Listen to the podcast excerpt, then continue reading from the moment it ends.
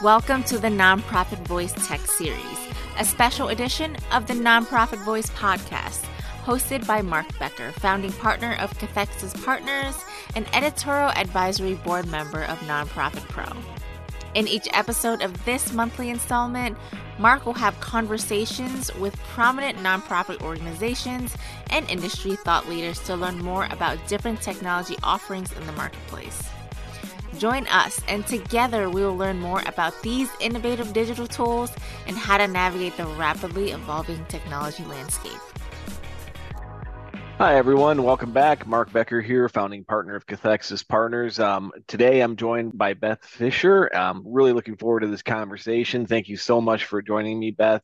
Would love to hear, you know, looking forward to our conversation. Love to hear about your background um, and what you're doing now at, you know, CEO of Fisher Strategic, but also the Chief Advancement Officer at Mel Trotter Ministries. So you've got a lot of plate spinning. You also have a podcast doing a lot of teaching and consulting. So yeah, would love to hear uh, about your background if you could share that with the folks out there and kind of go from there. Yeah, of course. Yeah. Thank you for having me, Mark. I am always excited to talk. I think I shared with you before where there are people and words, you will find me. So, um, yes, I, it's been an interesting journey, as I know we all have one. And um, I now am the Chief Advancement Officer for Mel Trotter Ministries. We are a faith based homeless shelter in West Michigan, uh, are, are demonstrating the compassion of Christ. That's basically our um, our mission statement, you know, to folks who are experiencing hunger and homelessness. And yet I never expected to be here. I volunteered here for three years while I was concluding a 25 year corporate sales gig, you know, that I had. I just, I've always loved sales and marketing and people and business process. And so I did that for many, many years. And it just became apparent as I continued on in my journey. I took a sabbatical to write a book and I was at a leadership conference and they said, You know how to raise money, don't you? And I said, Sure. How can I help? I thought it was another volunteer experience. And she said, Send me a resume, she being the VP of HR. So that is how I came on staff. Uh, did a giant career change uh, in January of 2020, so no better time. And yeah, I find myself here. Um, but you know, what's interesting is everything connects, and so I know that for folks who are new in their career space or just starting out, I have a daughter who's almost 26, and she'll say, I don't know if this is what I want to do, and all the questions about corporate and culture. And I said, you know, when you're in it, it's hard to see, but everything there, you know, there's a reason for it. There's a reason for what you're learning, what you're engaged in, what your passions are. Um, and mine, again, has just always been helping people in the world to know that they have mattering and value and worth. I do it frequently inside of corporations just because for me, I, I love nothing more than people feeling a sense of worth and contribution on a part of a team. So I do a lot of personal and professional development coaching. Um, yeah, so the Fisher Strategic is my LLC, and I um, do coaching primarily for women in in the career space. Um, and I have a program called Change Your Tone that's getting ready to launch uh, actually in about six weeks. So just really mm. love helping people to say, how can I use my voice to make a difference, whether it's on a, a small team, a large team, day to day, right? It's all again interconnected. So nice. Sort of a, a whirlwind tour of five decades. well done, well done. Well, yeah. So you have an interesting perspective then, um, and background uh, in technology and and sales, and the, from the corporate space, and coming into the nonprofit space. Um, you know, how eye opening was that? You know, uh, and what you were seeing and what people were using. Oh, very much so. Yeah, my um 25 years, I was selling content management software and business process consulting, outsourcing, etc. So, sort of organizationally agnostic. I would go into companies of all shapes and sizes throughout my career and say, Talk to me about how you're processing invoices on the AP side of the house. Talk to me about your HRIS system. Tell me about how you were actually spending your days, often doing what a lot of folks will consider mundane work and I am sort of well, not sort of. I'm a high D, eye on the DISC. I'm a big visionary. I'm like, well, but this is all interconnected, right? So if one person on the team doesn't like their job, then there's a downstream effect. There's a problem there. And as I learned more and more that commonalities exist, there's always more unity than I feel mm-hmm. divisiveness, eh, both in the world and in the workplace. And as I continue to sort of just dive into organizations and say, what is it that you like? What do you not like? It's really all about autonomy, how we spend our days, um, again, doing things that we like. And so that software foundation that I had, technology, etc., served me well. Yes. When I came to Mel Trotter Ministries, I, I got here in about four hours, maybe, I I had decided that I was going to rip out the CRM that had been here for 17 years. I knew enough to know that it would take some time to sort of um, build trust among the team that I had inherited and corporate culture, et cetera. So I knew that wasn't going to happen on day one. But technology was something I knew about. And I said, hey, if our job here in the advancement department is to raise money, and it is, we need tools to do that because I would just basically take my past questioning years of you know business process and I, I said to the team how do you know what donors to do anything with to call on to invite on a tour etc like how do you know? What's your strategy? And mm-hmm. there wasn't there wasn't one. Mm-hmm. it, and i was baffled by that. I also had a moment of crisis where i thought did i just make the world's worst career career change on the plane i mean no right? My heart is very much uh, here and, what we do here at Mel Trotter ministries but for a second i thought wow this is every single thing that I've been trying to change across organizations for such a long time. And it was right there in front of me. And yet, what's so interesting, we laugh about it now, three years later. But I remember specifically our president and CEO. I walked into his office, literally day one. I thought I'm probably going to get fired, but that's okay. Um, I said, I, I need to make a pretty significant change. Do you mind? you know. how was that was received? How you can imagine which is why now three years later it's like low-hanging fruit fodder for entertainment because he was like who do you think you are? And i thought well and he he actually said you don't know about what we do here. And this is something that i actually when i do coaching and i do like you know present programs etc in organizations to folks um, i find this interesting. He was correct. I didn't know about the culture in the organizational structure and how the ins and outs every day happened here at Mel Trotter Ministries. But I was like cheap, free consultant labor on day one because I did know, I did know. And there are mm-hmm. things that I think that so many folks in a leadership position or, you know, again, from a hierarchical structure, I, I don't know that it exists as much today, but um, again, having a, a daughter in her mid 20s, I think there is some sense of, well, you haven't been here long enough to know. Therefore, how could you know really about anything?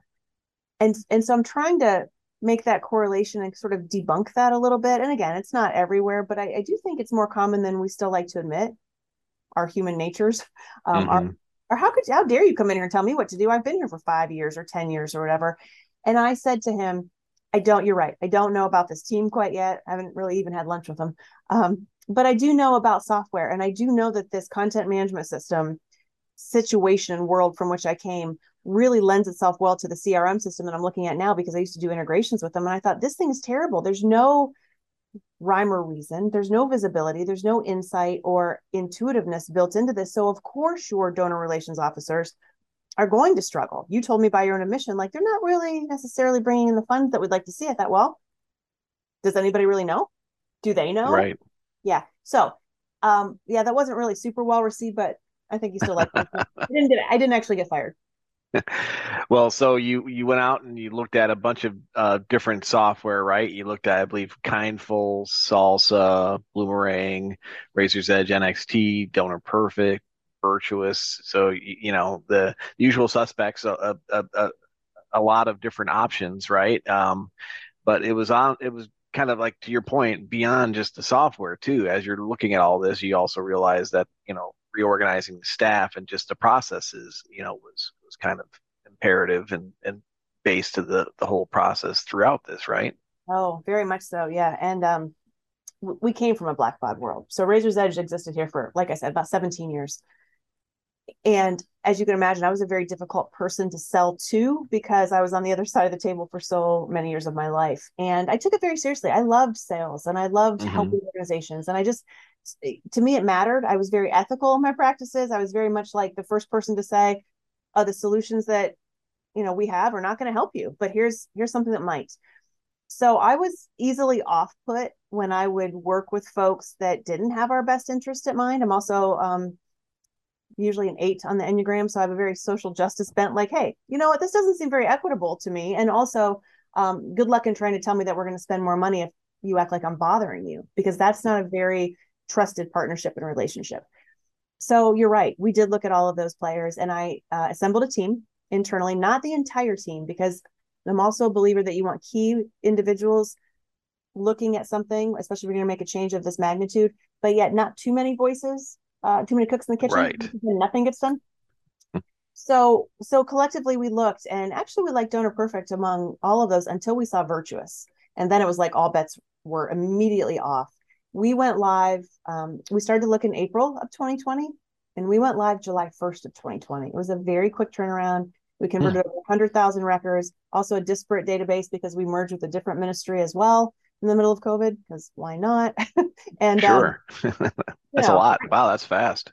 Yeah, but it was amazing, and everything came over as expected. I was actually prepping the team. I said, "You know, guys, system conversions are sometimes painful, so don't freak out if all of a sudden you think that we're missing data. I promise you, it's somewhere. We'll find it." But really, never had that issue, not once. Everything came over as expected. Virtuous project managed it. I mean, uh, just start to finish beautifully. We knew again what to expect, what was going to happen. We turned flip the switch uh, July 1st. The second day, we had 26 new donors because we had an email marketing tool and we had ways in which to communicate with our donors that did not exist before. Nice, nice. Um, so you have like a um, welcome series set up uh, and uh, end of year campaigns. Uh, how else are you kind of using Virtuous these days? You know, you you're on it now, but uh, about two and a half years. Mm-hmm, exactly. Yeah. And we've continued the evolution. Um, so it's just been great. We have everything integrated. Um, it allowed us, as you mentioned, to reorganize the entire department because also when once the visibility was apparent, it sort of confirmed some of the uh, thoughts that we had about some folks on the team and just really like are people in the right seat on the bus, etc. Mm-hmm. And so instead of re- replacing folks one to one, we use Virtuous's tasks and workflow so deeply that we're pushing all of that work proactively to part-time folks through VPN and they're actually in contact. So every single donor now, every single one does not matter on the size of the donation, um, is is in contact in communication with somebody from our team in one way, shape, or form. So we have we use um letters on demand inside of Virtuous, which is an automated tool in the back end. So all of our email series are yes, we have a welcome series, a lapsed donor series. We have a series for folks who join our monthly sustainer program called the community, which didn't exist pre Virtuous because again, we just didn't have, um, we didn't think that we had the capacity to do all the things we're doing today because we were not efficient. We just weren't. We were duplicating efforts. We were I thought this copy machine, it smells like the engine's going to blow up at any minute because everybody's copying everything for no reason. so a lot, a lot of redundancies. And I mean, we were six weeks behind in um, getting receipts out for donations. It was really pretty terrible. And we just took a hard look and I said, guys, I, again, you're right. I haven't been here that long, but I do know people. And I do know that we should always feel a sense of just I guess the onus on us to show appreciation because we do we can't do the work that we do without donors. We know this. It sounds so obvious to say, but when you're so close to it, it's like, well, we are also consumers and donors in the world. People solicit us as well. How do we want to be treated? If I send exactly. my money somewhere, do I want to wait six weeks to hear from an organization that may or may not remember me and that are sending me paper in the mail and I only ever donate through an EFT? No, I don't. That, that makes no sense to me. So yeah, you can automate a lot of processes using a, a system like Vir- Virtuous, right? And that gives you and the rest of the team more time to reach out individually and and have those individual one-on-one conversations with people as well. Yeah, very much. We're we're completely intentional. Are the portfolios that the um, call them gift advisors that our gift advisors used to have were I mean some of them had over a thousand donors in them. That's not relationship. That's just too much data in one place. And and so we've been able to pare those down. So we also instituted an incentive program here uh, because again, I came from corporate. I came from, hey, I'm a salaried and commissioned employee. Talk to me about why anybody sitting in these seats right now w- would want to do more if they're not wired that way, right? I'm a, you know, if somebody is not just a go-getter and sort of nonstop mover and shaker, if you will, then what? Why would they do anything other than go to the coffee machine? right, right. right? So it allowed us to actually um, put an incentive based program in place based on who's in their portfolio. So you're exactly right. Uh, we want our gift advisors to be in intentional relationship with either major donors or donors who, you know, depending upon the rules and strategy we have in place. And everything else is going to be handled and is being handled in an automated fashion through Virtuous through our, the implemented strategies. Yes. Nice. So what's what's next for you in the organization? What's mm-hmm. uh what's the trends you're seeing? Well, you know, in this space, you know, homelessness is a crisis across the country. Affordable housing, truly affordable housing, is um, what we are focused on right now. So happily, we received approval a few months back towards the end of um, 22 for the first tiny home community in Grand Rapids. So we are oh, nice. moving forward with that. Very excited and grateful for that opportunity. Uh, workforce development. So what's so interesting is um, we also in advancement is development and communication. And I clearly love to talk, but I was ill prepared for when I came on board here. Um, understanding the donor database in terms of the humanity behind the screen and the phone calls that would come and say, you know, what what do you do at Mel Trotter? I'm like, well, first of all, we've been here for hundred plus years since 1900, 120 years. So how is it that anybody can't know? So marketing is very much a strategy around that, but it's really just educating, and it's being in again intentional relationship to say to people, when you hear affordable housing or lack thereof, people think, oh well, let's just build more houses. Truly affordable housing is like 65% AMI, and so you know our folks really need to be at that level and they need wraparound services so people who have experienced homelessness for so many years of their life in some cases or in and out etc you know you can't just say here's a house good luck to you it's not mm-hmm. work, right so there are very intentional things that we are doing here as a mission on the program side of things and just we exist to demonstrate compassion and to let our folks know hey you deserve dignity too and yes housing too and yes a sustainable job as well that's paying you a living wage. So we're very adamant and intentional about that messaging as it relates to being in communication with our donors as well. So it's an educational process too. That's great. That's awesome. That's very, yeah, just a, a terrific. It's it's got to be very gratifying at the end of the day. Um, and, and, as you're seeing these different projects, you know, ramping up and and making traction. Very much so. Yeah, we just completed um uh, the renovations at the end of last year, right around Christmas time, for a capital campaign that kicked off in 19. Uh, so the silent phase, and then just came to fruition. Obviously, we had to pause with COVID and inflation and supply chain and good, good times. Um, but you know, realizing we could see the the big picture, which is we're really going to change the way that our mission services our guests. And so, one story I had a, a man who said, you know, now that you have changed the way that our rooms are, it used to be a 113 bed dorm for the men Mm-hmm. It was just again not very dignified. And so he said, "What can we do about this?" So now it's dorm style rooms, two individuals in a room, and then two on the other side, and then they should have a shared bathroom. And the men who are mostly working, again, most of the the single men in our mission are in fact employed.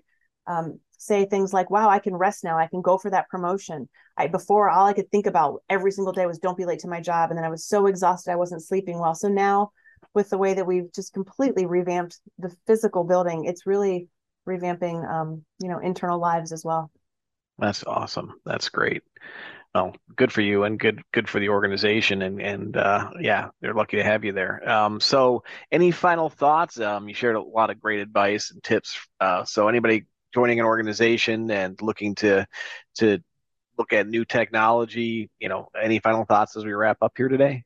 Yeah, I would just say don't make it an afterthought. I, I, think oftentimes in the nonprofit space, and I will say this as somebody who was on the for profit side for so many years, the thought was that I would not call on nonprofits, right? Because they didn't have as much money to spend, they didn't have mm-hmm. the budget, they didn't they didn't move as quickly. All those, you know, sort of stereotypes. But to be honest, they existed for a reason. And what I would say is do not make technology an afterthought. Don't say, well, it's it's worked this long, it'll keep working. No, it changes the game. When you've got the right framework in place and the right strategy behind it and the right people doing the good work, it's it's incredible what that does downstream to really change people's lives. Yeah, well said. Inertia can definitely be your biggest enemy when it comes to nonprofit technology. So, well, thank you so much, Beth, for joining us today. Uh, really appreciate your your thoughts and and uh, yeah, well done on all the work you're doing there. Thank you very much, Mark. All right. Have a great day, everyone. Thank you so much for joining us. We look forward to seeing you on the next episode of The Nonprofit Voice. You can listen to more episodes of The Nonprofit Voice at nonprofitpro.com slash podcast slash the hyphen nonprofit hyphen voice.